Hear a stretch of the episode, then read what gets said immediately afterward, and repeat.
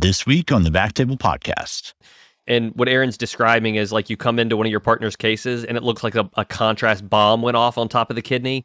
That's yeah. exactly what you do not want. So you cannot, yeah. like, if you are not in, don't keep injecting contrast hoping that it's going to fill something. As soon yeah. as you just, as soon as you see blob, stop.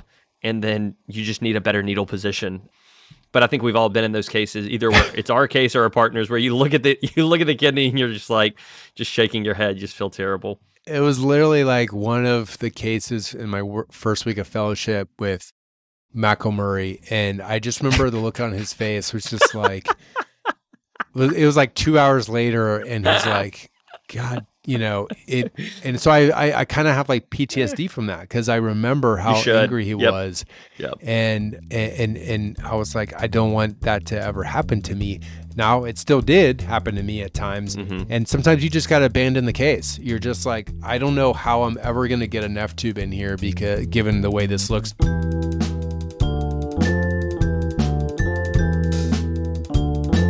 Ladies and gentlemen, welcome to the Backtable Podcast. If you're a l- new listener, welcome. For all of our regular listeners, welcome back and thank you for listening.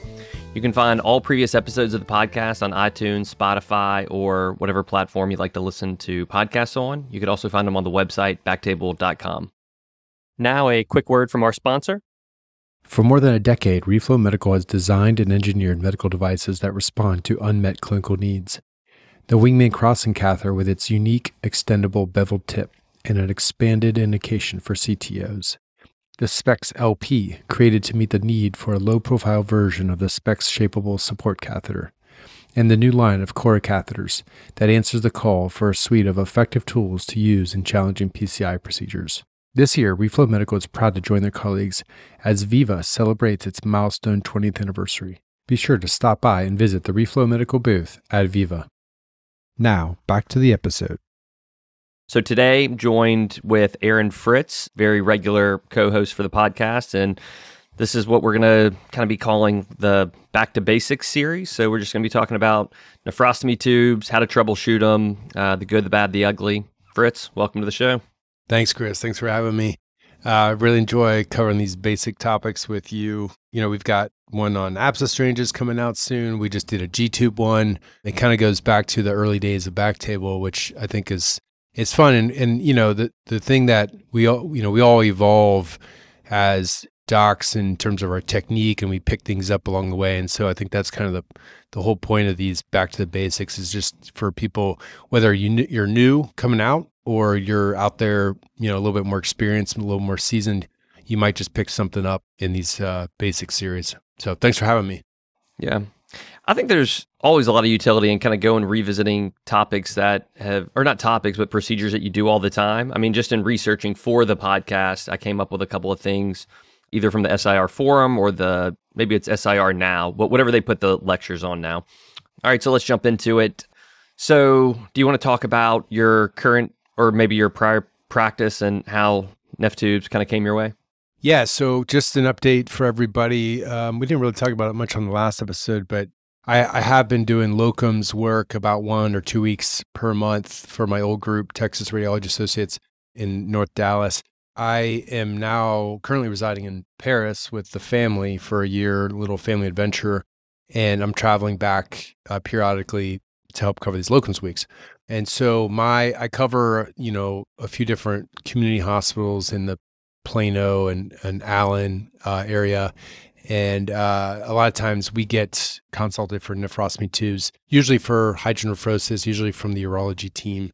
Sometimes we'll uh, it'll be from the GYN team for somebody, uh, you know, a patient who may have uh, some sort of gynecologic uh, cancer or post radiation, having issues with either hydronephrosis due to the cancer or obstructing tumor or maybe for diversion for somebody who's had who had some sort of urinary leak, uh, you know, post surgery. Uh, those are those can be tricky because they're not dilated. But uh, I would say the majority of our nephrostomy tubes come from urology, either for an obstructing stone or it might even be a uh, pre-op lithotripsy case where we're getting access for them prior to uh, stone removal. Yeah, so I can say that my practice kind of mirrors your own in that most of the referrals are from ER or urology, with most of them coming from urology indications, same as everybody out there, I believe, you know, obstruction, diversion, stone access.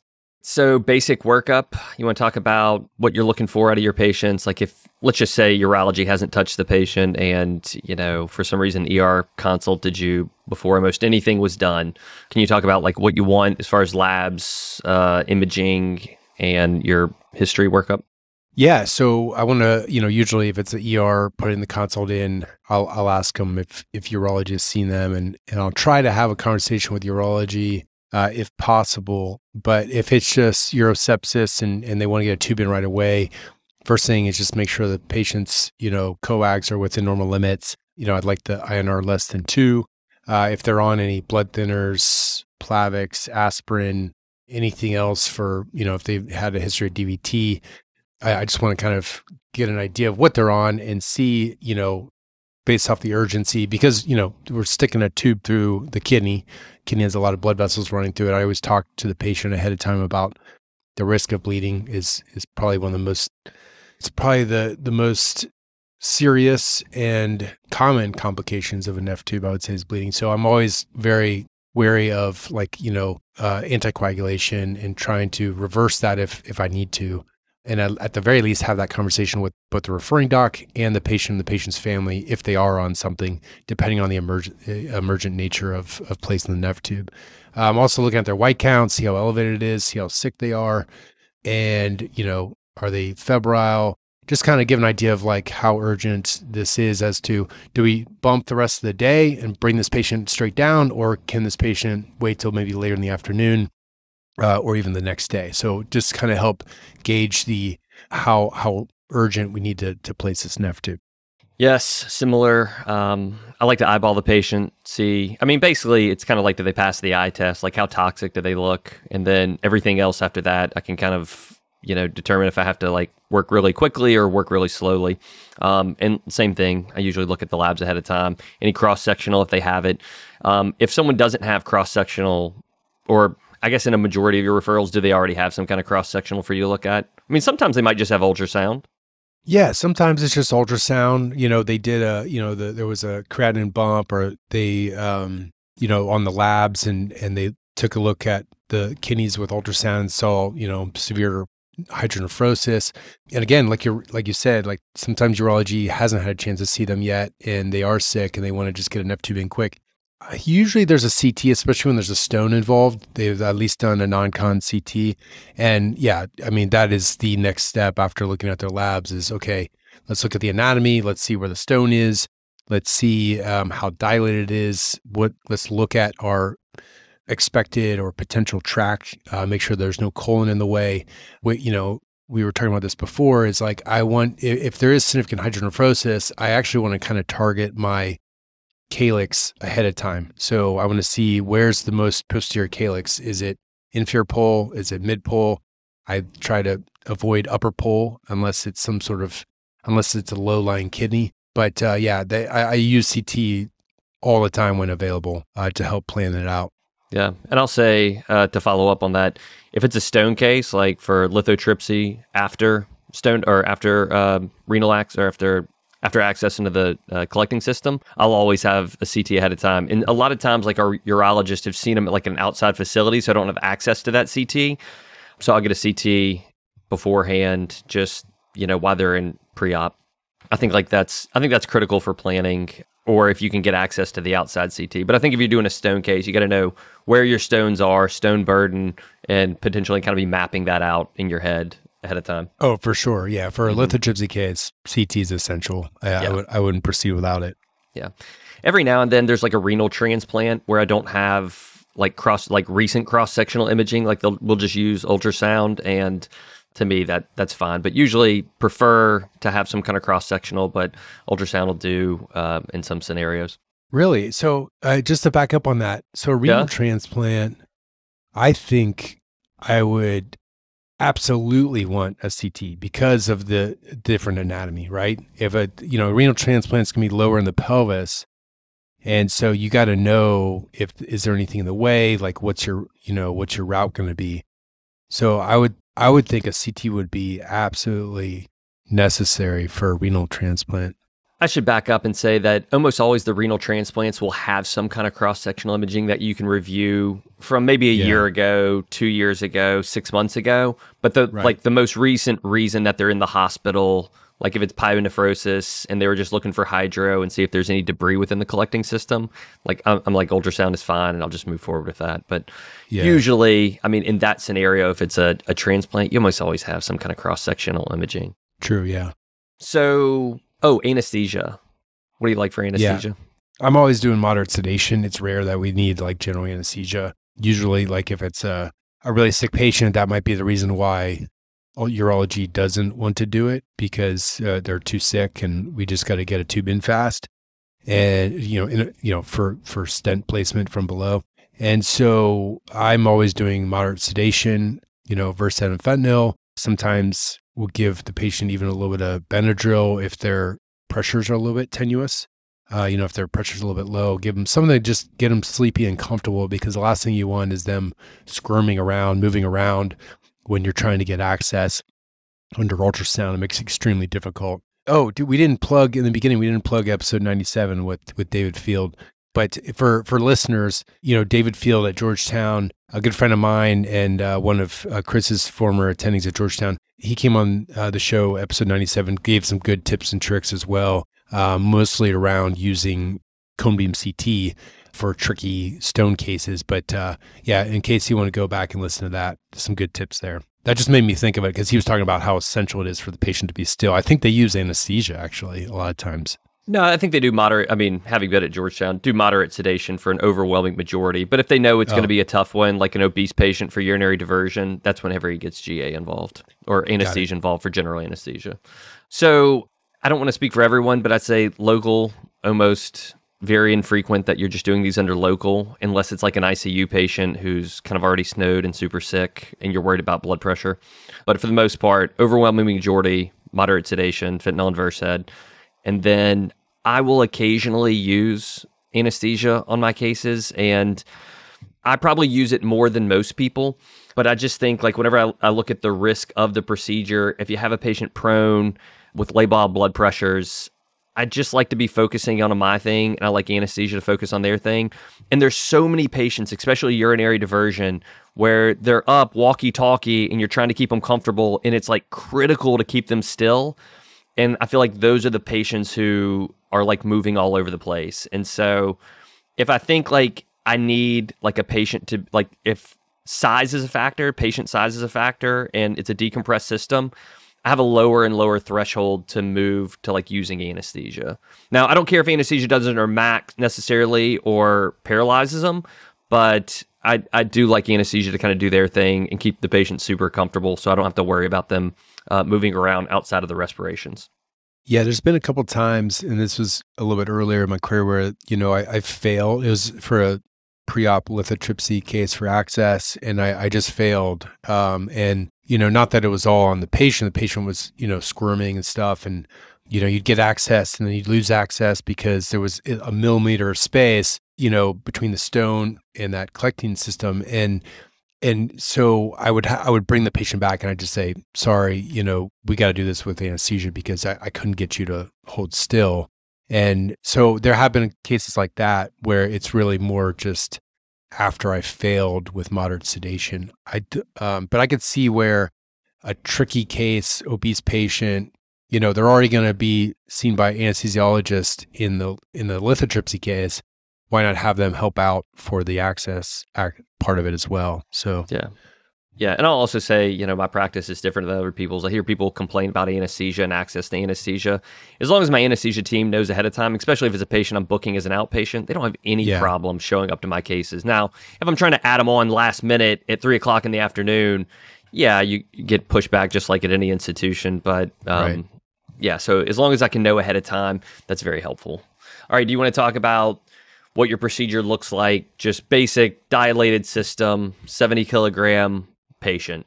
Oh, love those because yeah, Captain all the time. Then it feels like then it feels like an ultrasound guided abscess drain placement, you know. And sure. and and I was I was listening back to the episode I did with David, and you know he's right. It's really that's essentially what it is. It's a little bit riskier, right? Because you have you're Sure. passing this tube through the kidney, which has a lot of blood vessels running through it. So there's the bleeding risk. And then there's the the respiratory motion, which can be challenging to deal with. And um, so David had some good tips about just making sure that you have good visualization with ultrasound. And the nice thing with a skinny patient is you, you typically do because they don't have a lot of Sure. back fat. So f- first step with me is so the patient gets on the table, right? And before they prep and drape the patient, I always let them know, hey, have ultrasound in there. I'm going to mark before we prep anything. Because if I don't do that, and what happens sometimes if I'm like caught in a case and I'll get a chance to and they prep the patient out, is they always will prep out an area that's either too medial, too superior, too, you know, it's all, it's just off. And so I end up It's having just to hard. Yeah, it is hard pick to up the nail it. adhesive. Yeah. Yeah.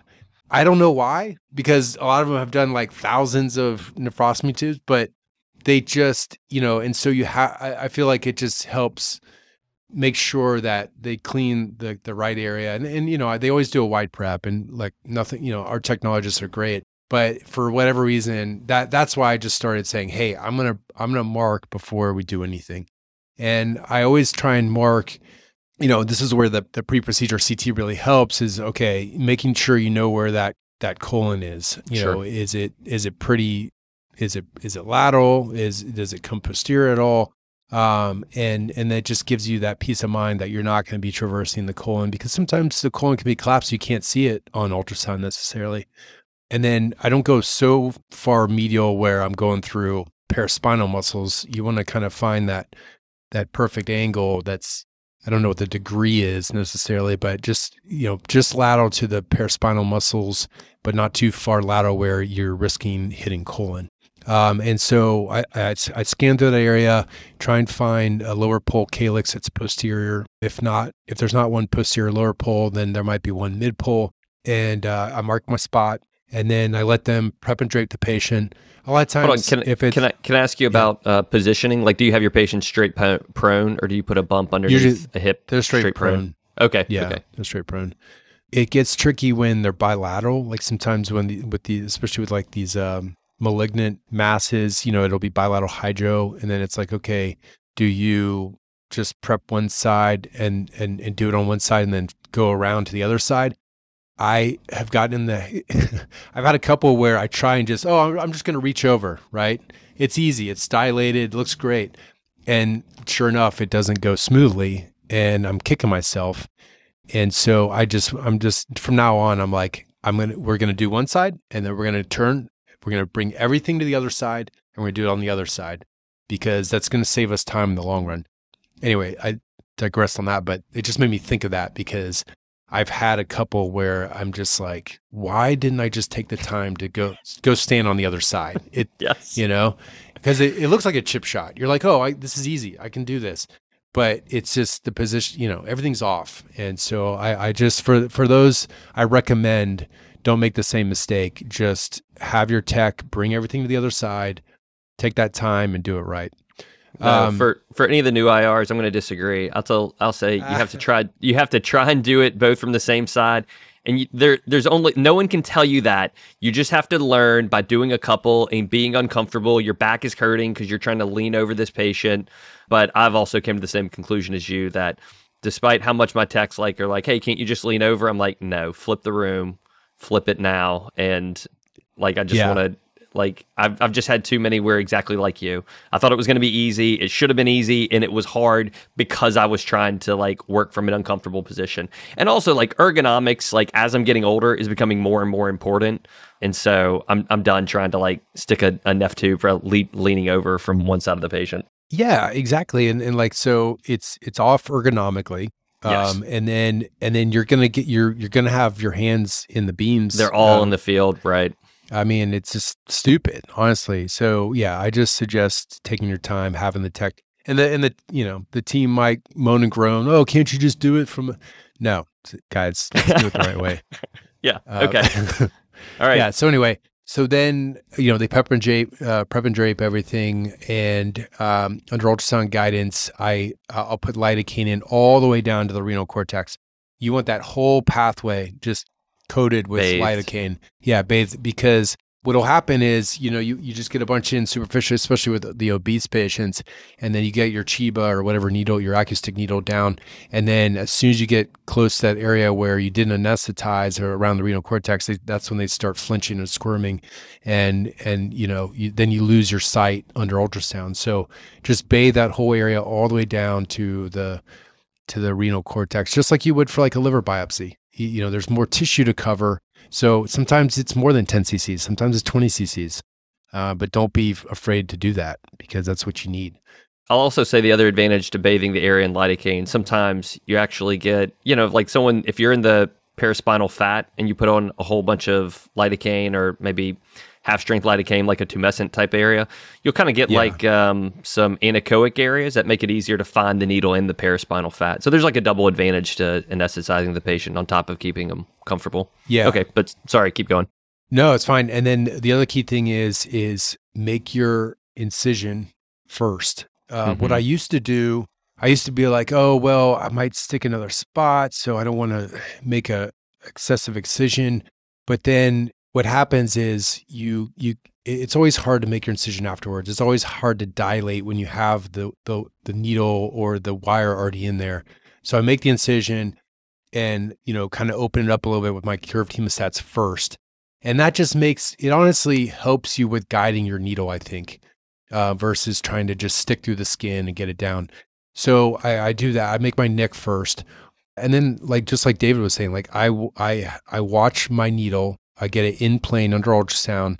I want to I want to see my dilated calyx and just watch my path all the way down. And you don't hesitate.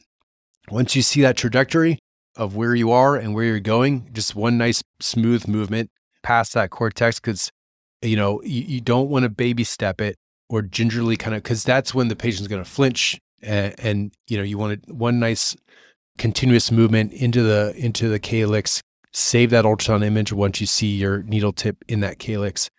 And then if you if you're pretty confident you're in under ultrasound, uh, and then you you pull that inner stylet out and you have urine, there's no need to inject. Uh, you can just put your wire in, try and get the wire to go all the way down. I like try to get it into the into the ureter. If I can get it going into the mid to distal ureter, perfect. Then yeah, I then I know yeah, then I know my either Acu, and we'll talk about AccuStick versus Neff in a sec, but then I know I can get my my dilator in and the the set all the way down near the urine. I have I have good purchase.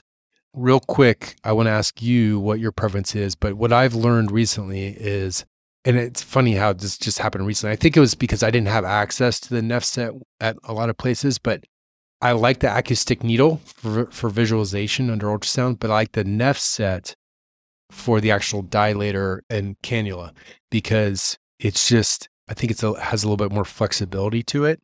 What I've had issues with with the AccuStick set in the in the past, especially with a stone, is um, it's a little bit too stiff and it can actually tear a hole in the um, in the in the urothelium or you know whatever the pel you know renal pelvis if you don't sure. get that angle right. So I, I, was curious to know what your what your experience is with AccuStick versus Neff versus anything else.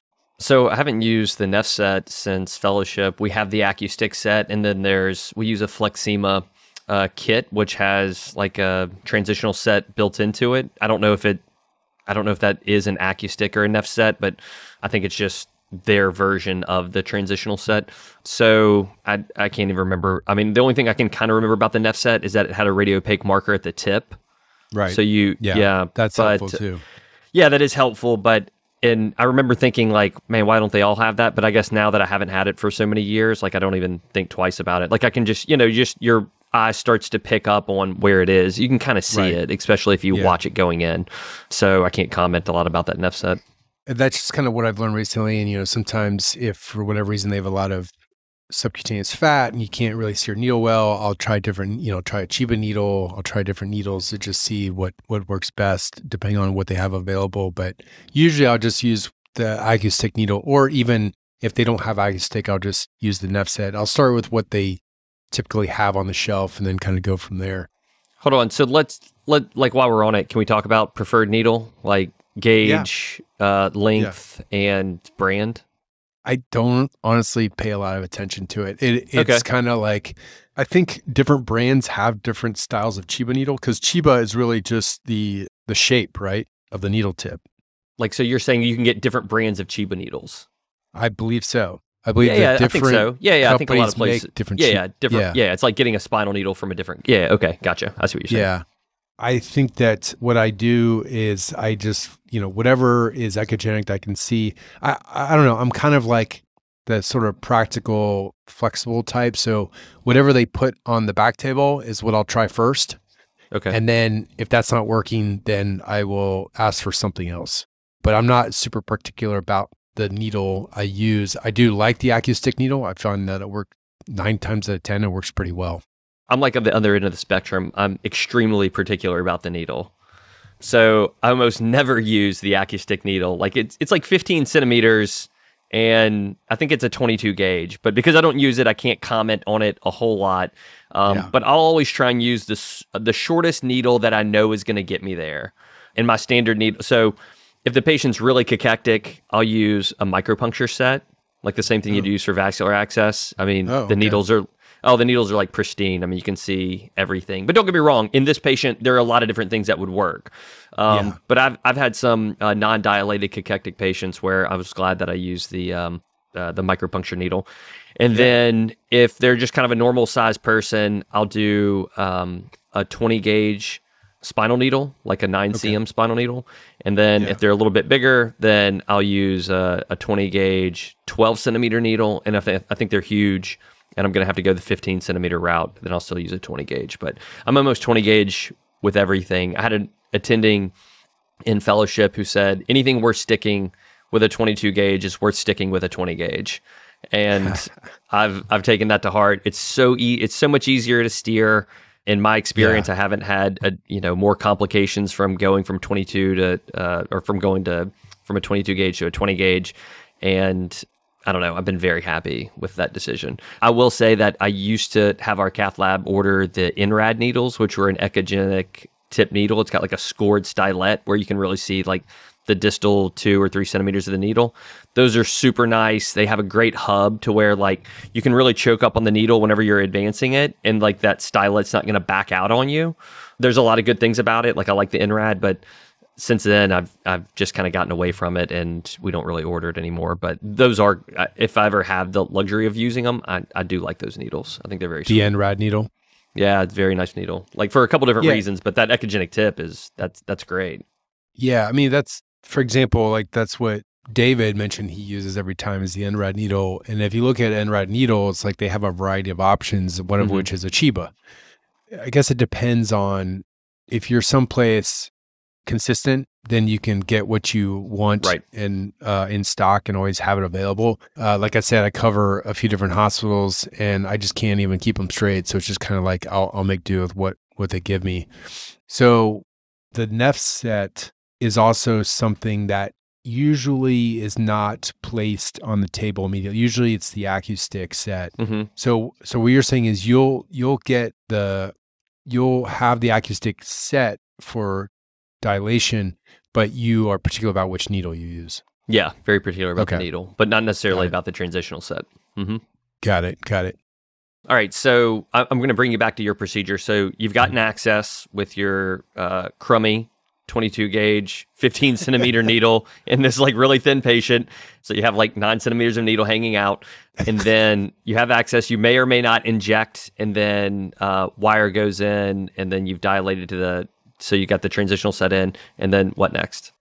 Yeah. So um, I dilated up to the AccuSith, uh, or sorry, AccuStick like cannula, and so then I will usually place. It'll be like an Amplatz, like an 01 or, or sorry, 035 Amplatz.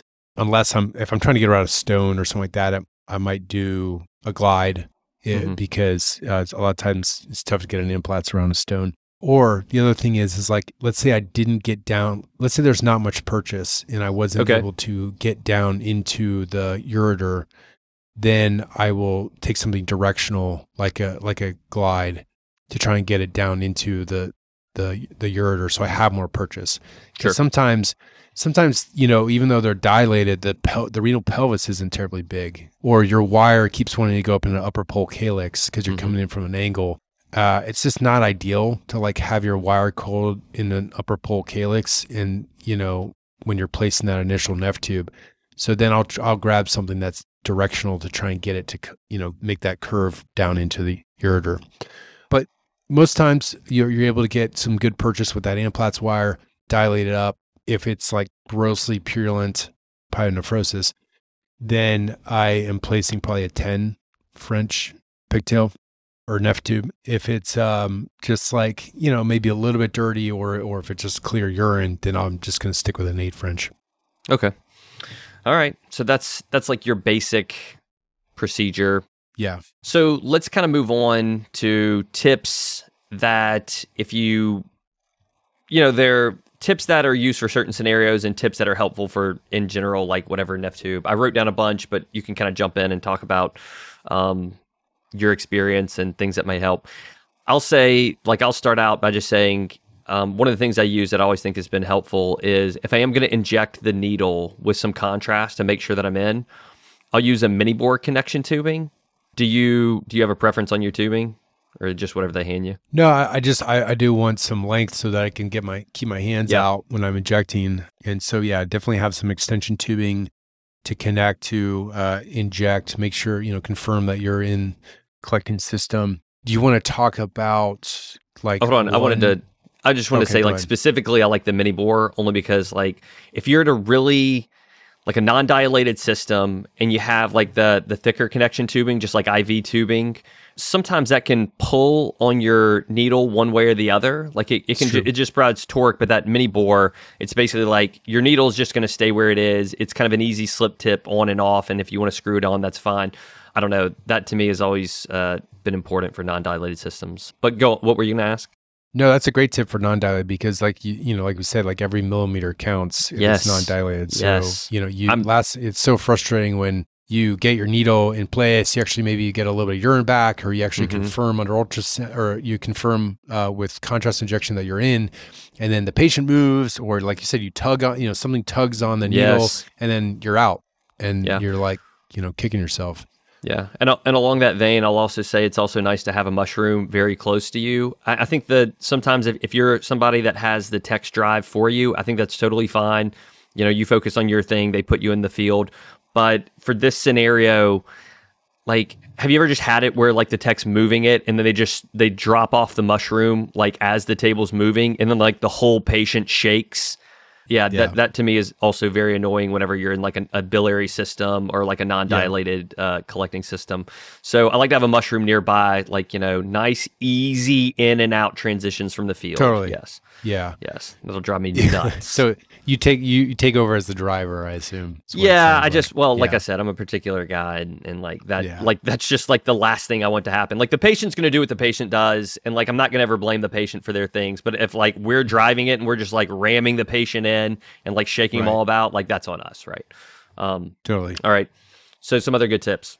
Yeah, so I, I, do want to talk about the angle a little bit because okay. this is where I've gotten in trouble with, and I, this goes back to the AccuStick being kind of stiffer which helps you get through the subcutaneous tissues, like especially for an obese person.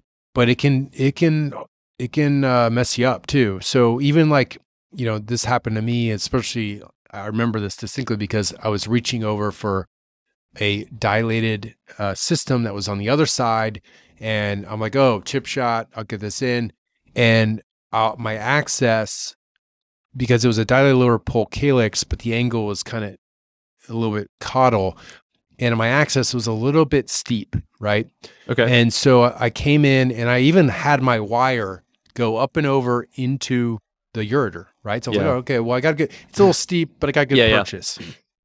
Well, I go to dilate with the AccuStick, and that AccuStick was so is is stiff, and so it actually, as it was passing cranial and then mm-hmm. trying to mm-hmm. make that curve, it actually tore a hole in the urothelium, right? Um, and it's uh, and and it, it might have been because I maybe pulled my dilator, the inner dilator out, and was passing the the outer cannula over the wire during you know during that steep I see what you mean. Yeah. and I and I tore a hole in the urothelium, and then after that it was you know there's a hole. So every time I injected, con- and, and I was like, ah, this doesn't feel right. So then Yeah, I yeah. pulled, I I wanted to, so I pulled my wire out to inject, and then I'm seeing this extrav, and I'm Mhm. like, well now I don't know where I am, right? Sure. Yeah. Um, did I am I outside? Right. Uh, and and and so that I think, and it was the angle. I was like, a, I should have stopped everything, moved everything, been on the other side, so that I was working in an appropriate like position. And then B, I should have been more cognizant of what my angle was like. And then C, knowing that I had that steep angle, and if maybe that was my only option, I would have switched out for the neph set, which is again a little bit more flexible, and I would have had that dilator go all the way over that over that hump, over that angle. Does that make sense? Yeah, no, I get that, and and then you also have the option of uh, you know you just get your neph set into the like before it makes the turn, and then you go wire compy to drive it down home, and then Yeah, you know, like as far sometimes like I know what you mean, like when you have a real lower pole calyx, and then you're trying to go up and over from the renal pelvis Yeah. to the ureter. Um, Yeah. I have to admit, yeah, that that is a that is a steep turn to make, and oftentimes I don't make it with the AccuStick set, but so going back even one further, preferred access site. I know that you said lower pole. I'm, I think lower pole is like the the textbook answer, but I do like a good mid pole access for just that reason. Um, right. like whenever right. whenever I yeah whenever I do the accesses um, mid pole, it's usually a lot of times it's a shorter distance from skin to target. It's got like a favorable angle. Whenever you hit the renal pelvis, it's easier to like duck straight down and be in the ureter, and then everything kind of just goes smoother f- from that. But you know, lower pole access is is the standard, but I think mid pole access can also work out very nicely.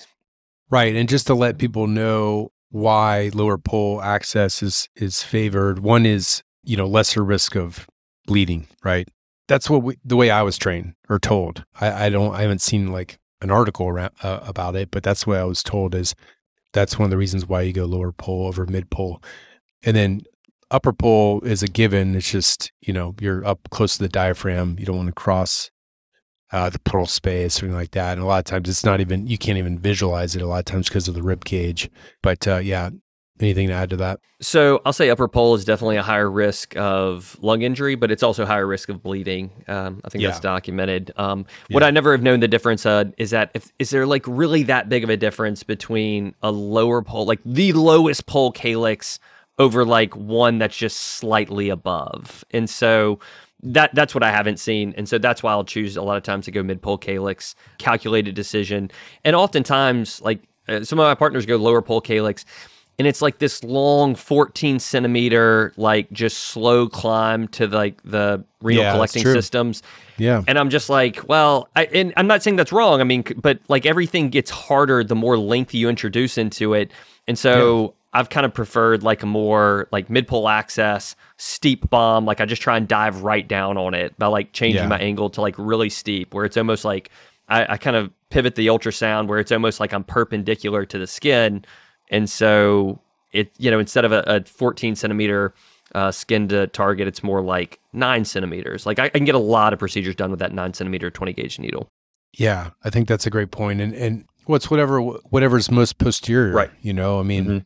You might have you might think you see something on ultrasound, and it ends up being more of an anterior calyx when you actually get into it. And sometimes you just don't know. But yeah, I agree. Like the lesser distance, uh, the lesser that tube has to travel, the better. Um, Yep. Despite slightly increased bleeding risk, theoretically.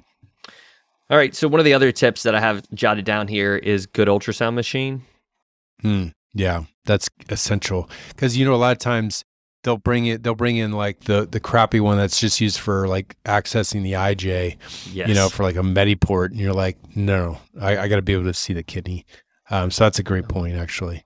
Make sure that they I'll- bring in the the good one. Yeah, so that's actually like a known thing. I'm going to level up that just slightly. So not only do you have to have a good ultrasound machine, like a diagnostic ultrasound machine, every now and then, if it's like I think it's going to be really tough, I'll also ask the ultrasound tech to come in. Oh, And that way, like I don't have to dress out the ultrasound machine. And like they're like, I know it's sometimes like I know some people are like, oh my God, my ultrasound techs would never do it. And I get that, but you know, if I think a lot of sonographers would be very open to having them participate in a case when you tell them how important it is and like sometimes it's so nice like they're just like making adjustments on the fly changing the gain like when i'm Yeah. like whether i'm superficial or whether i'm deep and like sometimes i just like i'll show them the kidney and like i'm like all right now make the picture look good and then they make it look beautiful i mean like Right. beyond what i could do and so that's made a big difference for me. Um, so yeah, so I'll bring the sonographer in there and ask them to give me a hand, and that's that's a big oh my level god, up. that would be amazing. Because honestly, a lot of times, especially on your obese patients, that's half the battle is just getting a Yes. good, clean picture. And I'll spend, I might spend the majority of the procedure just getting a nice picture, just trying to get that angle just right. Mhm. And for them, it's intuitive. It's just like it takes them two seconds to get a nice picture. And for your, for you, you're like, okay, how is the kidney angled on CT? Was it more medial to lateral? And you're trying to get it to look just right. And then a lot of times that hand, whether right or left, will be will hurt so bad afterwards because I I just was like clenching it the whole time trying to get you know trying to get access and so Yeah. that would be amazing to because then you Yeah. could just focus on getting that needle where it needs to go. Well, also to be fair, I will say I usually don't have them scrub. Like I'm usually still the one holding the probe, but they're like working the machine for me, like Yeah. on the other end. Um, Yeah. So it's still like on me to try and get that angle right. But usually I can I can get that. But you're right. Uh, but it's just nice to take that part of like the technical part of running the machine out of the equation. And Totally. Also like like thinking about ergonomics and positioning. I always have the ultrasound machine across from me, like not to Yeah. the side, like not on the ipsilateral side that I'm sticking. And that's always like keeping my head like right, like square to my shoulders. Like that's always like important to me. All right. Yeah. So good ultrasound machine, critical, um, ultrasound tech, if available. Do you ever try and aspirate urine? Is that like, like if you don't get urine back, do you try and aspirate? Yeah, so I'll have a little bit whether it's my contrast. Like I always tell it the tech I said, like just fill them half, uh, fill the syringe halfway, because when I'm, I'll, I'll aspirate first to see if I get urine back before I inject. Okay. Um, so yeah, I will do that. And sometimes they want to send off urine for cultures, and I'll just grab whatever urine I get first, you know, before Okay. I pump a bunch of contrast in there. Okay. I have to admit, I, I never aspirate. I don't. Hmm. I mean, like there, there's. I mean, maybe it's because I'm not aspirating enough, but especially with like pyonephrosis, like if you aspirate and you don't get back urine, but you know you think you're in. I mean, aren't there times when you think that you're in, but like you don't get uh, urine back, or is it? I mean, you urine, if it's pi- yeah, yeah, it's pyonephrosis, urine's coming Well, back as soon as you take that stylet out. Usually, I mean, right? I don't know. Sometimes I get frank pus. Oh, okay, that's true. Yeah, yeah, But like, so you Yeah. always like say like it's um it's stone access, like so, and, and you're not hitting right down on the stone, like, and, and you get into like a little calyx, like you're gonna get urine back every time before you inject. not every time, but so I'll I'll aspirate. I'll Hmm. Okay, just all right. check. Yeah. So have you seen something called the Amplatz needle holder? Nope. Okay, so it, it's a thing where if you are trying to use fluoroscopy to do a needle like a, a two uh, two stick technique, you can have an Amplatz needle holder. It's a thing to keep your hand out of the beam, and it's also not particularly metallic, so you can see through it, so you can be sticking right down on it. I just pulled it out of a, a lecture, but I don't have any real world experience with it. But it's a thing if anyone wants to look it up. So there, there was one other thing that I wanted to mention, and I got to credit. Um, there's a interventional radiologist, very good, named Matt Givens at the VA here in New Orleans, who gave me this tip. He'll bolus them with like so. If you have a non-dilated system, either stone or urinary diversion, you bolus your patient with half a liter of saline before they get on the table, like you know, like Oh. maybe 10, 15 minutes before you stick. And like you know, Dave mentioned it. You can also plump them up. You can also like chase that with some Lasix. But if you just do the half a liter uh, bolus, like that'll Yeah. plump up a renal collecting system. So like as you're, so you give it to them right before you flip them on the table, then you flip them on the table, quick prep. It'll plump in the system up whenever you're going for access. That's great advice. Yeah. Yeah, there's actually, and I actually even looked it up. There was a 2013 paper that we can link to in the show where they do uh, a Lasix saline combo, and they talk about that exact thing. But I've gotten similar results. Like I, I use that to um, for my non-dilated systems. I mean, there's really not a whole lot of downside. Right. You know, it's just half a liter bolus, and then if it doesn't work, it doesn't work. But in my in my experience, like you can kind of see that like renal collecting system, like it'll kind of puff up just a little bit, and you can actually even see it like under a good ultrasound. You can see the calyces kind of like distending up, and then it pushing that fluid out. It's kind of nice. I mean, that's great advice for a stone case. I, I'm going to start Yes. doing that. Yeah. Okay. All right. So the other thing I have mentioned, cone beam CT. Do you ever use cone beam to do a stick? I've done it a couple of times where, to be honest, uh, for stone cases, it helped me just kind of confirm that I was right on the stone and that I liked my angle, but it didn't really. There was some streak artifact, and I don't know if it was that helpful, but I could see where it would be helpful if you did it like uh, if for, for tricky cases. But it was like a routine stone. I, I kind of just did it to like confirm, you know, I was right on the stone. My trajectory was good. That was pretty much it. Yeah.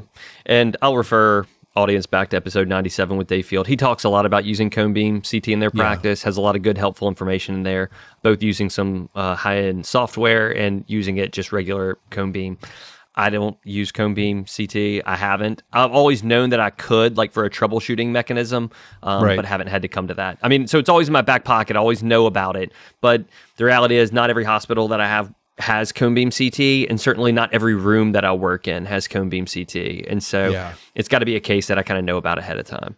Well, that's that's the whole thing for me is, is access. So it's Yeah. like it'll be if there's a case where I need it, I won't have it, and if there's a case where I don't need it, I'll have it. Yeah, know, yeah. So that Yeah. But I think like a good example, like Dave kind of paints the picture. It's like those cases that you know are going to be really tough, obese patients, urinary diversion, um, Yeah, that they're setting up in that room with cone beam CT. And a lot of times he said they use general anesthesia. They'll paralyze them so they can get a breath hold and make it look better. I mean, I, I think like in practice, cone beam CT is a little tricky to use on the fly, but if you know about it ahead of time for either a failed nephrostomy tube or one you know is going to be difficult, I think setting it up ahead of time can make a difference for sure. sure. All right, now two stick technique. So you're like the a, a senior IR doc. So like I mean, I remember learning it. yeah, some of the older docs like it makes like it's perfectly intuitive sense to them, but like kind of talk us about like how you do the two stick technique and, and why you might use it. Yeah, I mean, I remember learning it from some of my older attendings, older attendings who did, they didn't know how to use ultrasound, like they didn't train Sure. them with ultrasound. So that was the way they did nephrostomy tubes was a two step technique, and so you know they would uh, a lot of times these patients would get contrast prior to getting on the table, right, and then that would kind of plump up the uh, the collecting system so you could see under fluoro. And then they might stick it, it they might just they also might just stick the pelvis the renal pelvis especially for like a a non-dilated system to then further increase the to further dilate the system. And then you can really see the calyx well. And then under fluoroscopy you stick that posterior lower pole calyx. That's how i remember learning about it maybe even when i was a resident. And then when i started fellowship then um, i started you know getting my ultrasound skills, uh, honing in on those and learning how to see the kidney well under ultrasound, get that clean picture, stick it under uh, under ultrasound with a more one step technique. Now that being said, I will still sometimes use the two st- step technique where it's a non dilated system, and maybe I can see the the renal pelvis under ultrasound.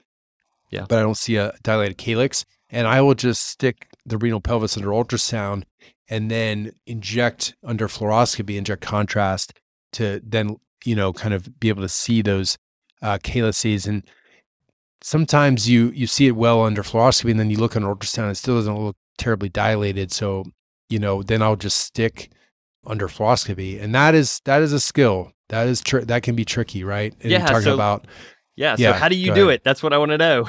So you have to angle your eye. So you know traditionally, like kind of your AP when you're injecting that contrast.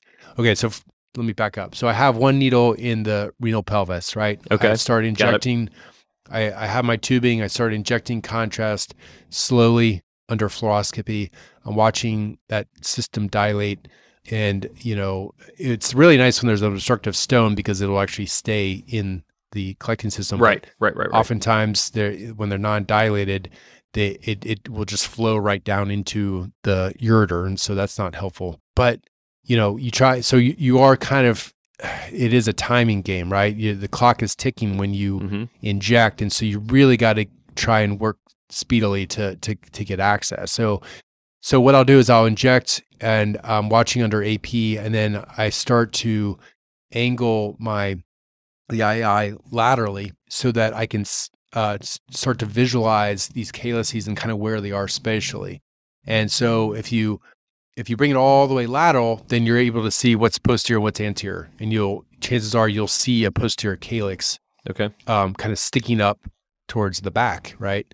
Um, and so I'll say, okay, I see that, and I might even I'll take a curved hemostat and I'll mark it on the skin surface where that mm-hmm. is, right? And then I actually will watch as I'm bringing it back. I'll I'll keep an eye on that calyx, and then I want to see it like sort of barrel down, like en face, right? Yeah. And and so so I, I have my curved hemostat where it's at, and I'll actually stick my needle right down on on that where that curved hemostat is, and, so that I'm looking right down the barrel.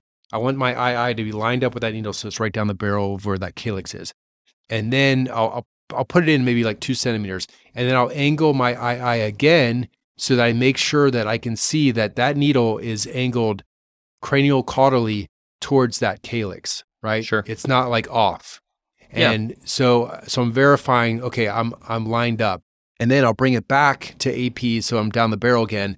I know that I'm like I'm lined up with it and I'll I'll push it all uh, you know, a good few centimeters further with that trajectory that same trajectory. And then I'll go back to my my angled II and it mm-hmm. might be for it might not be entirely lateral. It might be just like, like 45 right, right, degrees, right. right? And then I, I know then I'm close to it, right? Uh, so when I'm close to it, then I keep that angled view, and I'll just poke it in, and, I, and yeah. you'll see you'll see the you'll needle see it indent.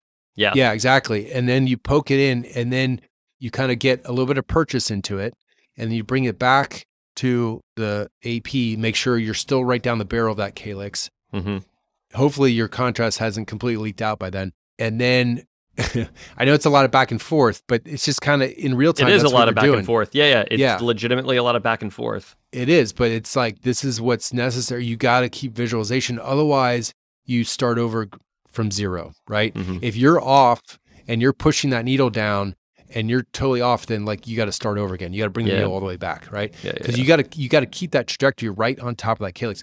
So then when I'm when I'm ready to take my stylet out, and check. I actually go back to the angled view and I bring my, I take my stylet out, I look, I check for urine. And then what I'll actually do is, especially if it's a non dilated one, I'll actually test my wire out first. Yeah. Because yeah. I don't, what I don't want to do is I don't want to inject contrast and I'm not in the calyx. And because then it creates a whole, it, will it'll be extra, right? And it'll, and it'll yeah. obscure your visualization. So that's my, and, and so hopefully I'm in and then my, my wire passes, gets up into the renal pelvis and then I um, will then, you know then you've won the game at proceed. that. Yeah. Right. Exactly. Yeah. But that's that's my two step technique. It is uh, it can be it can be difficult. It can be painful, but that's how I do it. Okay. So I'll just talk about my two step technique, and I won't pretend or two two stick right two stick. yeah yeah sorry two stick technique. And, um, and sometimes throughout that, sorry one more thing. Sometimes yeah, throughout yeah. that that going back and forth, you have to actually have your syringe filled up with contrast and be injecting because again sometimes it just leaks it goes right down in the ureter right so yep. you have to keep pumping it up as you're as you're, you're trying to position that needle yes so I'll add on to it and then I'll throw out a couple questions for us to kind of pick through. But I'll also stick down on the renal pelvis. I have kind of given up just injecting through the needle. So if I'm in the renal pelvis, I'll upsize, like, so I'll get a wire down and then I'll actually uh, upsize to like the inner portion of the uh, nephrostomy tube set or the neph set or the AccuStick set. And that way I have like good purchase and like that's that's something that's kind of off the table because I've had like access in the renal pelvis and then like I'm plumping it up and then somewhere along the way like I knock that out or the patient moves in a certain way and so stable access. So I'll actually like get nice amount of purchase and have like the inner portion of the AccuStick set in. So then you have total control over how much either saline, contrast, yeah. or air that you pump up in there. I don't like. I usually don't like to use air or CO two straight away because I feel like if I because sometimes I'll alternate between ultrasound and the two stick technique. Yeah. But and and I'm not just quite ready to give up on ultrasound. Once I've totally right. abandoned ultrasound, then it's like I'll use the air, I'll use CO2. But I'll plump up the system with uh, contrast. I'll find usually two or maybe three calyces that I'm interested in, like in the AP projection. And you know, you can read ways to like tease apart an anterior versus a posterior calyx in the AP projection, like in the IR books. You know, they'll say that the posterior ones you view en face the AP or the anterior calyces, they'll be at a little bit more obliquity. Mm-hmm. It's almost like you have to see a picture to explain what they're talking about, but those aren't reliable enough for me. Like I can't use that reliably. I mean, maybe I can use Yeah. it as a guessing game, but I'll actually get three needles down. So I'll put three needles at different lengths at my target calyces in the AP projection. And it's like, you know, they're if they're nine centimeter needles, I'll put one in at, you know, six centimeters, one at four, one at two. Oh. And then and then I'll and so I got three potential targets, and then I'll rotate that into the lateral, and one of those is gonna make the cut. Oh, wow. usually. Yeah. Yeah. And so, and then I'll just use the different depths because, like, I just have a lot of trouble, like, seeing it in lateral. And, like, so, I mean, I don't have that much trouble now. I've gotten better at it, but I used to get very disoriented once I move things to the lateral position Sure. Yeah. and and so that's what I do now to kind of take the guesswork out of it. And then I'll also find an oblique that works for me, and then that's my oblique. Like I'll save that as a table position. A lot of times I like the oblique where the ii moves away from me. That'll usually Yeah. put it on top of the spine, but that's usually more comfortable to work in. But once I find that oblique, I'll rotate it and then I'll f- and I'll save that picture and put it off on my reference monitor. And then the whole time what I do is it's a rotation between AP and that same oblique as I'm trying to advance that needle down. Yeah. And like you said, after that, it's trying to make sure that you're exactly down the barrel, a lot of needle discipline. I'll actually take it pretty far, like when I'm in the AP projection, I'll mm-hmm. take it really far down. And once I see that needle start moving with the kidney, like with the respiration cycle, that's Yeah. when I'll take it to lateral. Sometimes I've gone through and through, sometimes I'm just on the outside of it and I just have to punch it home. But I do a lot of my work in the AP projection before I have to switch to the lateral. And now, what? Now, when you're doing that, did, are you actually using a 22 instead of a 20 gauge? Because this isn't like your standard dilated calyx. so I'll stick the renal pelvis with like a, a 22 gauge needle. Um, Yeah. But I still upsize to that AccuStick set. And then whenever I'm sticking the uh, actual calyx, I'm still using that 20 gauge. Okay. Yeah. I was just curious because you said you know you some you know because sometimes you do go through and through, and I I just learned like you just got to minimize the risk of extrav because otherwise it can just throw your whole procedure off. You know. Yeah, I have to admit, like it when I've gone one going through and through, you have to really be bear. A lot of times, you have to really be bearing the needle. You have to have an idea of like how the distance, like in your head, like what makes common Yeah. sense. You know, if you have a 15 centimeter needle and you're hubbing it, I mean, you know, that doesn't make you know Yeah, yeah. intuitively that that's not going to work. But like if when I have gone through and through, well, sometimes actually you go through, and if you really put it right down the barrel of the the papilla, like you know, you'll you'll have gone through, but then you're like kind of like paralleling the infundibulum, so it can work out for you. But Right. yeah, if you're going through and through, I don't find that the contrast leaks out into the renal uh, into the renal parenchyma. No, not typically unless you've dilated or something like yeah, that. yeah, yeah. and and I'm also with you that there's no reason like if you're trying to stick like a contrast uh, opacified system, you don't have to Yeah. put more contrast in. You just kind of probe it with your wire, and that's like what you're using. Yeah, I also do not use air. Um, I don't think I ever have because I'm like you. I will continue to use ultrasound because what I like to do is I'll even see if after I inject contrast or saline into that renal pelvis to plump everything up with the first stick is I'll actually maybe if I can see the calyx nicely under ultrasound is I'll do my second stick will be under ultrasound, you know, instead of under fluoro Mhm. um, just because to me that's a lot easier than having to triangulate everything under fluoro. Yeah. It's all less fluoro Yes. time. Yeah, so my, my general tips for people struggling with the two stick technique are have good stable access into the renal pelvis or whatever you stuck. If it maybe it was an undesirable calyx or whatever, have good stable access when you can continue pushing saline, contrast, or air in.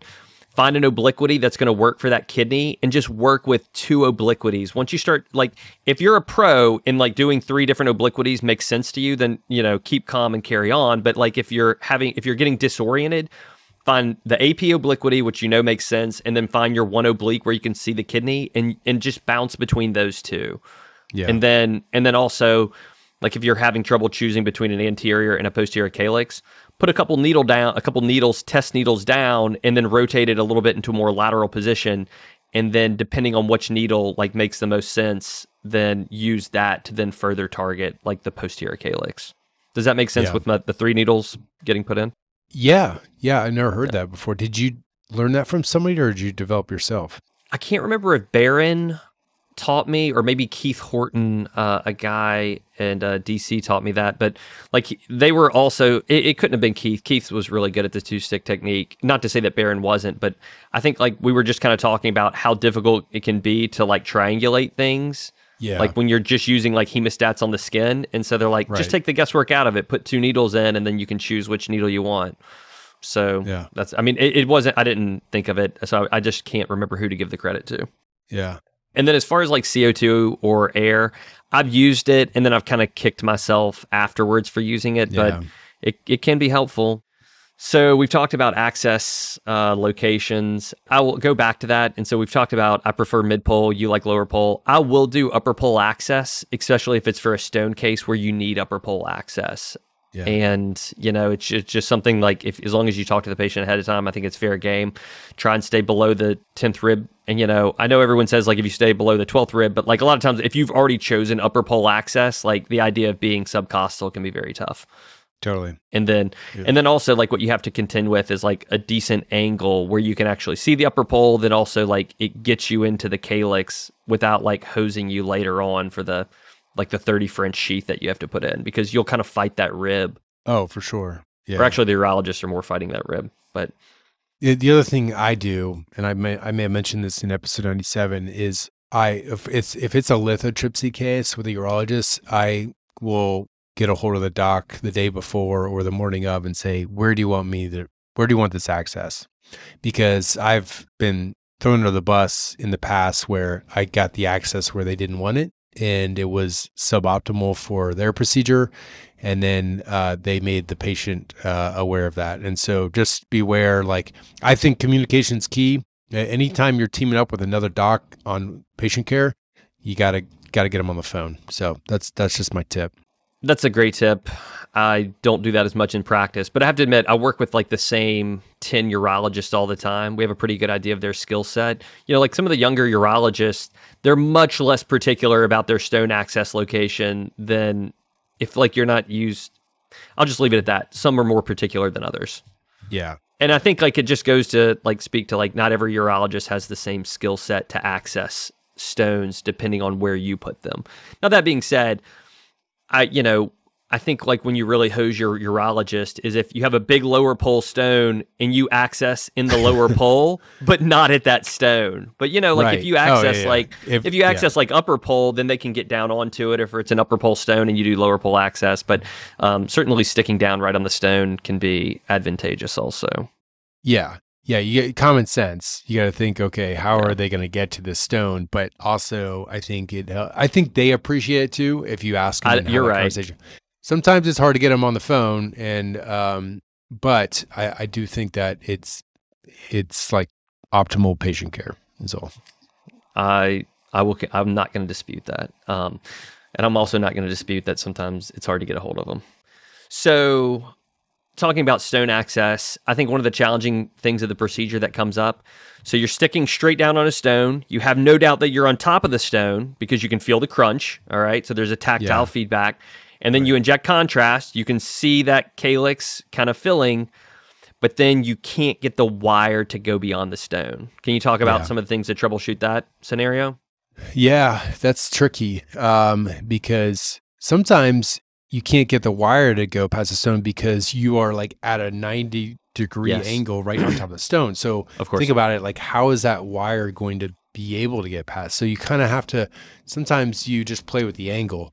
It's like okay, that was easy to get my my needle right onto the stone. Maybe I just need to try a different angle, uh, and, and, you don't even necessarily have to bring the needle all the way out of the kidney. You could just bring it back a little bit, angle it a, a touch, and then try and get a little bit more parallel to the surface of that stone, so that you can imagine your wire sneaking around it. Uh, and sometimes it's just those little tricky little, you know, fine motor movements that make it happen. I have seen issues where you you try to get the the wire around a stone and the wire catches on the stone, right? yes. That's talk about a no shit moment. Like that can be really difficult to to deal with and um, trying to get especially if that wire starts coming undone. So yes. You know, you kind of have to think about those things um, and and how you'll how you'll deal with them. I, I remember just that happening in fellowship and and it, it was it was a little bit difficult and and you almost have to abort uh, if you can't get that well anyway i'm not going to go into like because it, it, depends on the situation depends on yeah opens the, up the wire how much yeah, yeah. yeah so you know and then it's like okay well what kind of wire is best to use in those situations i think that uh, if your your typical cope wire or whatever comes with the uh, AccuStick set i usually I'll, I'll usually tell my techs give me the mandrel I don't. The mandrel, yeah, the mandrel's good. I don't. I don't know actually the official name of it. Yeah, the man the mandrel's a good wire to start with. And do you how quickly do you if those aren't working, how quickly do you jump? I jump pretty quickly. In fact, a lot of times like if I'm sticking right down on the stone, I won't even use the AccuStick wire. I'll go right to a Nitrex. And then after the Nitrex, my next wire is usually a pilot and those come in different varieties, but I'll usually use the uh, stiffer variety. And I'll kind of, like you said, I'll probe. I'll try to, and like like you said, a, a lot of times I don't even take my needle out of the out of the position that I stuck it in. I'm just kind of torquing it back one way or the other, trying to work that needle tip to where something yeah. it just slides by.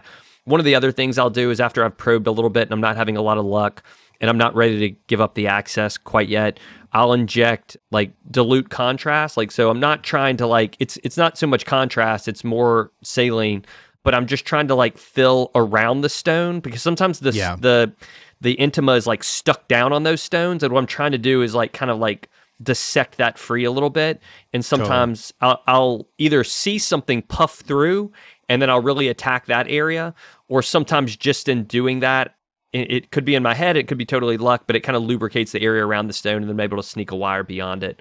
Yeah. But yeah, that's, I mean, I, I, wish there was a lot of smarter things to say about it, but it's really just like continue to probe, continue to work the tip of the needle. I'm very reluctant to give up the access. A lot of times I'll stick with another needle like directly parallel to it. Like yeah. if I'm trying to work like a slightly different angle, and then I'll start probing with that one. Yeah, that's a, that's great advice. Um, I'll do the same thing with the injecting. I'll I'll start with just saline though, because yeah, what yeah, yeah. can happen, I've seen this happen many a times to you, me and others. Uh, yeah, yeah, yeah. It's, it's, just I whether it happens to me or somebody else, I'm always just like I feel bad for everybody involved. Um, because it just, it'll just look like a bomb went off. Like if you're injecting contrast over and over again, and it's not go, you know, even if it's just going around the stone in these different little pockets, a lot of times you're like, I can't tell what's going on here. And then eventually you can't tell what's stone and what's contrast. Um, and so I like to just start with saline to again, if it's if if you're right on top of the stone, then you should be within uh, beyond that urothelium and you should yeah. be within the collecting system. So that saline should just be coating around the stone, hopefully plumping up the collecting system and then you can get your wire to pass through. So I'll, I'll, start with saline. I will, I'll usually wait with um, contrast until after I've uh, gotten my wire to go past the stone, gotten that AccuStick or neph set in, and then I'll do contrast at that time. Man, it's just funny how like different. Like I mean, you know, you're a good interventionalist. I'm a good interventionalist, and I would never start with saline, but yeah, a lot of times, like I'll, once I've stuck the stone, I'm just doing the contrast injection. I will say there's a caveat to that and what Aaron's describing is like you come into one of your partner's cases and it looks like a, a contrast bomb went off on top of the kidney. That's yeah. exactly what you do not want. So you cannot, yeah. like, if you are not in, don't keep injecting contrast hoping that it's going to fill something. As soon yeah. as you just, as soon as you see blob, stop, and then you just need a better needle position. But I think we've all been in those cases, either where it's our case or our partners, where you look at the you look at the kidney and you're just like, just shaking your head, you just feel terrible it was literally like one of the cases in my wor- first week of fellowship with Murray, and I just remember the look on his face was just like it was like two hours later, and he's like, "God, you know it." And so I I, I kind of have like PTSD from that because I remember how angry he yep. was, yep. and and and I was like, I don't want that to ever happen to me. Now, it still did happen to me at times. Mm-hmm. And sometimes you just got to abandon the case. You're just like, I don't know how I'm ever going to get a neph tube in here because given the way this looks with, with confidence, right? And and I've had techs be like, no, we should try this. And I'm like, no, man, I, I I'm done. Like we, you know, we'll call it. I'll talk to the urologist. I'll talk to the patient. We're we're two hours in. We got cases piling up. I, I can't spend more time on this, you know, and it's because it, you can do more harm if you keep trying and if you put that neph tube in the wrong place, right? Because they're yeah. they're going to be putting a huge what, yep. what size is it? 30 French, 30 French, cannula, 30 French cannula in there. And you got to have good access. Otherwise it can do harm to that kidney. So like I'm in total agreement. And then also you have diminishing level of returns. Like if yeah. your your nephrostomy tube gets harder and harder to place, like the more like contrast your extravasating area. So yeah. Yeah. So one of the other issues I want to talk about, and I feel like this can happen in stone case. It can happen in any case. Have you ever um, been subintimal? Like that was something Yes, uh, either subintimal or you know, and th- this again goes to this is an issue I've had with the AccuStick where you you get access and you know whatever cord you know that stone whether maybe it's a staghorn, mm-hmm. but your AccuStick is not taking a normal the wire's not taking a normal course or a straight mm-hmm. course, and therefore the AccuStick's not going to take a normal course. And I've had times where again because the stone is pushing right up against the urothelium, that AccuStick pokes a hole or tears a hole rather as yep. it's trying to follow the the the wire and then again you inject contrast you don't know you don't know anything you don't know if you're in or not you don't know if that neph tube's going to go where you want it to go and so i've had to abort cases in that case where thought i had access tore a hole in the urothelium you know subsequent injections look like a bomb went off so i just like i'm uh, you know done so it can happen at any stage of your procedure yeah, I agree. It can happen with initial needle placement. Um, there's a urologist um, that I know that actually gets, uh, for simple, straightforward cases, he'll get his own access in the mm. OR. So he'll pop up, uh, you know, a retrograde uh, catheter and then plump up the system, stick down on it.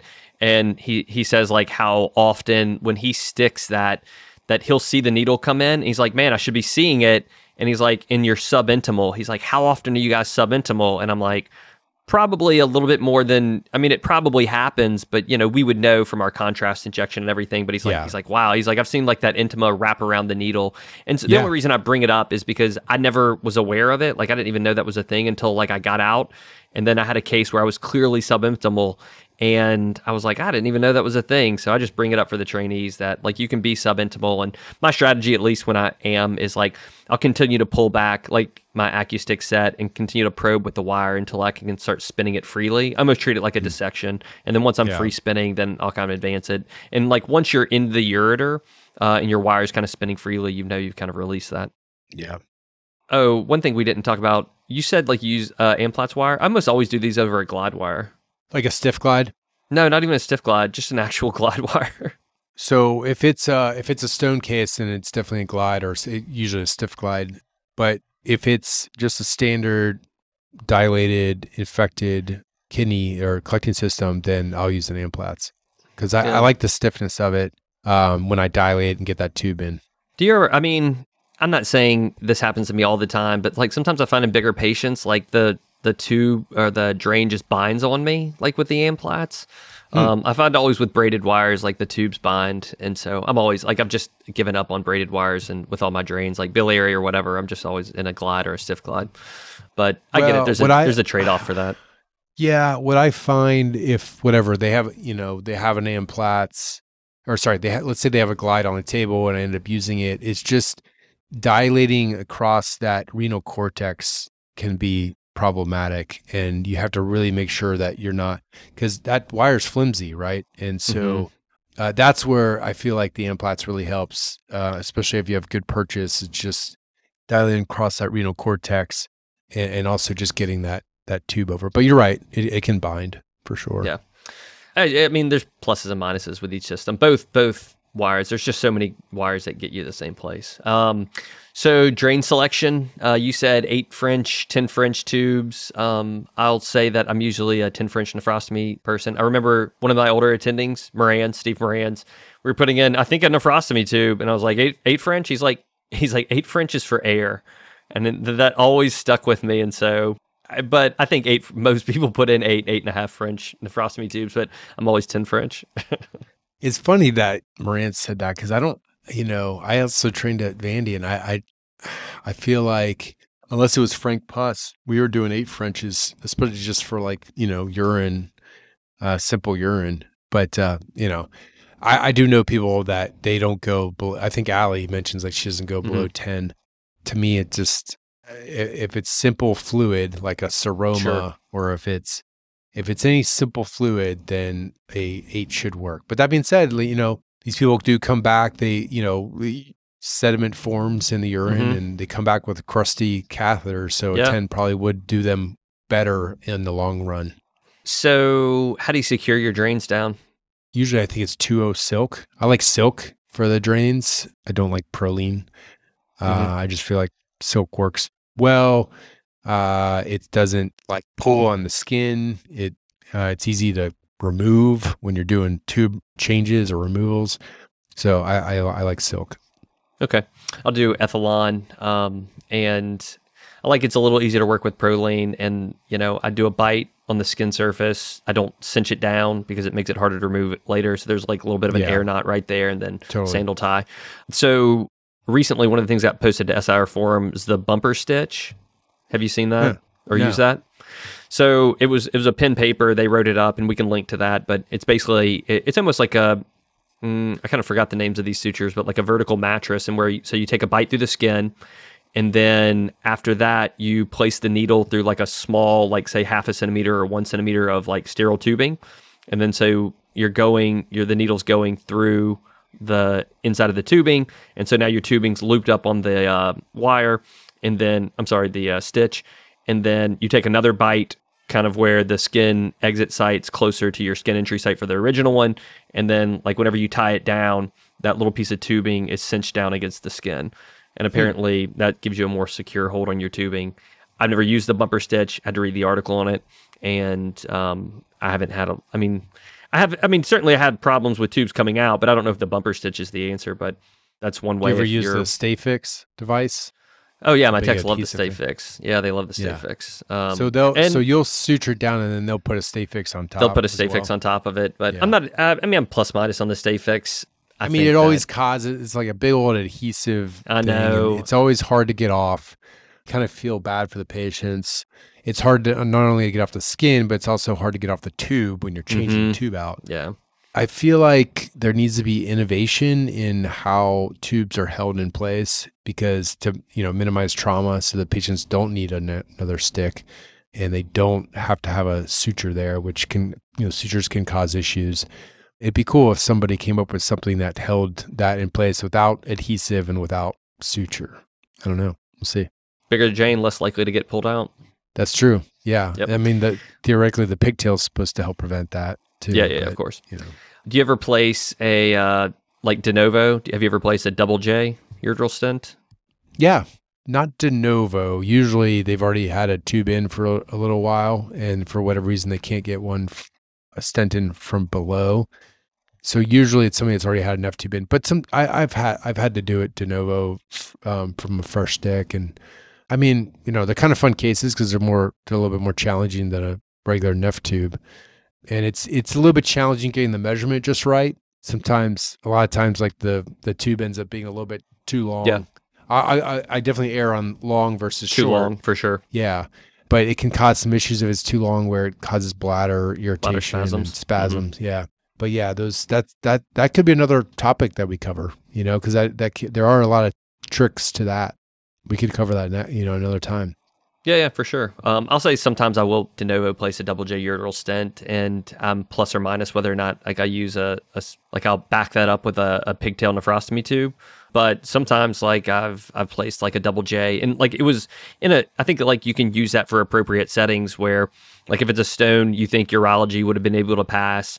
We've run into that where like we don't have great I shouldn't say we don't have great urology coverage. We have urology coverage, but like I said, they have different skill sets, and like some of them would be able to pass the stone, some of them wouldn't. And so if it's like Right. you know a five millimeter distal uretral stone, and like my wire sails through, I'll place a double J and then just you know kind of wipe my hands of it. Yeah. All right. So post op care. So there's inpatients and outpatient nephrostomy tubes. I think like the inpatients that are like pios, pyonephrosis, like it's like a no brainer. They're probably in the unit or they're probably going to the unit. Um, Yeah. What I'm interested to know is like, what do you do with your outpatient nephrostomy tubes? Keep them, keep them, or admit them.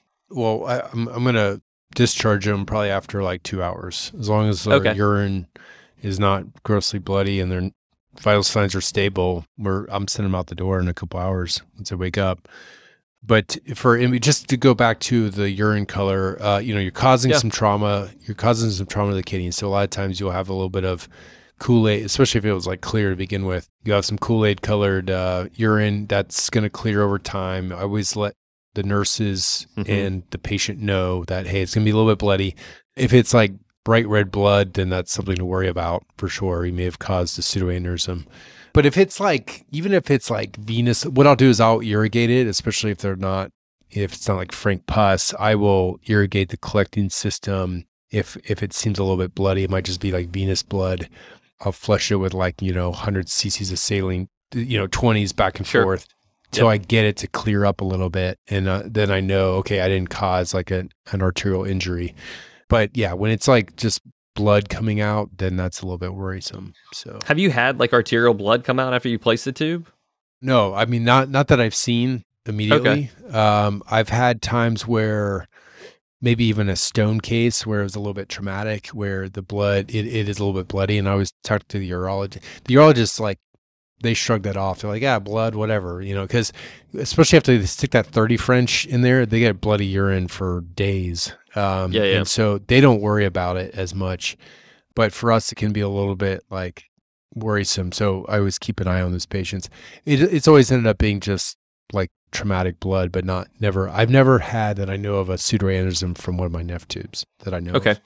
I'll say that I've never had frank blood, or I've never had what I thought was arterial looking blood on a nephrostomy tube uh, stick or after the, the drain was in place. Routinely, though, I have some like dark blood that like fills the tube. It almost looks like you're just getting venous blood out through the tube. Right. Um, right. And I've had plenty of those. And a lot of times, uh, just anecdotally, mine are with stone cases. So stone cases uh, tend to be a little bit bloodier in my experience. And I just uh, like I, I, don't actually irrigate the nephrostomy tube, but I will um, have them flush it more routinely. But I've never like thought I had like an arterial bleed de novo, but we've had some where we've pulled the tubes and then all of a sudden like we have hematuria that would then have gone on to like angio and like proven pseudoaneurysms or AV fistulas. Um, yeah. So uh, it's been my experience that a lot of times your tube can tamponade that off. And right. I, I bet you have arterial hits more often than we know of. They probably just kind of self resolve. But I've never had yeah. like someone I stuck and then immediately thought like I need to take them to angio. So as far as nephrostomy tubes go, if you're writing in your notes like nephrostomy tube placed, do you use the abbreviation PCN or NT as a nephrostomy tube abbreviation? I would use PCN. That's the way I, I kind of learned also use PCN, but I noticed that um, a lot of people that I work with use NT for nephrostomy tube, and so I always thought that yeah. was funny. That like what that I thought was sense. just like standard, yeah, like NT also makes plenty of sense. All right, so guys, I think we've covered the topic pretty well. There's probably like a little bit more to work to do as far as like tubology, like leaking tubes, malpositioned tubes, getting tubes yeah. back in, encrusted tubes, and taking them out. But um, maybe we could uh, do another podcast and cover some of the, like the problems that happen with tubes. I think tubology, because we talked about that um, mm-hmm. with Barraza on the abscess drain one, it would be good because we could, and we could cover all different types of tubes. We could cover neph tubes, G tubes, abscess drainages, because they all have their own unique problems, right? Yeah. And so I think that'd be a great episode, just like tubology, 101, keeping them open, something like that. You know? keeping them open, removing them, changing them, leaking yeah. around them. Yeah, yeah, I'm with you. Yeah. All right. So, uh, to the audience, thank you guys for listening. If you guys enjoyed the podcast but want more, check out the show notes of this episode. We're going to link to a couple articles that we referenced. Um, you can find those at www.backtable.com. And remember, uh, the show notes are where you can find some links to some free CME. So, um, check it out. Thanks, Aaron. Appreciate coming on the show. All right. Thanks, Chris. Thanks for hosting, bud. Thank you so much for listening. If you haven't already, make sure to subscribe, rate the podcast five stars, and share with a friend. If you have any questions or comments, direct message us at at underscore backtable on Instagram, Twitter, or LinkedIn. Backtable is produced and hosted by myself, Aaron Fritz, and co-hosts Chris Beck, Sabeen Dhand, Michael Barraza, and Ali Behetti. Our audio team lead is Kieran Gannon, with support from Caleb Hodson, Josh McWhirter, and Ness Smith Savadoff. Design and digital marketing led by Brian Schmitz. Article and transcript support by Taylor Robinson. And Delaney Aguilar. social media and PR by Ann Dang. Intro and extra music is Ripperoo by Skeptic Moon. Find us on Spotify or at local live music venues in New Orleans, Louisiana. Thanks again for listening and see you next week.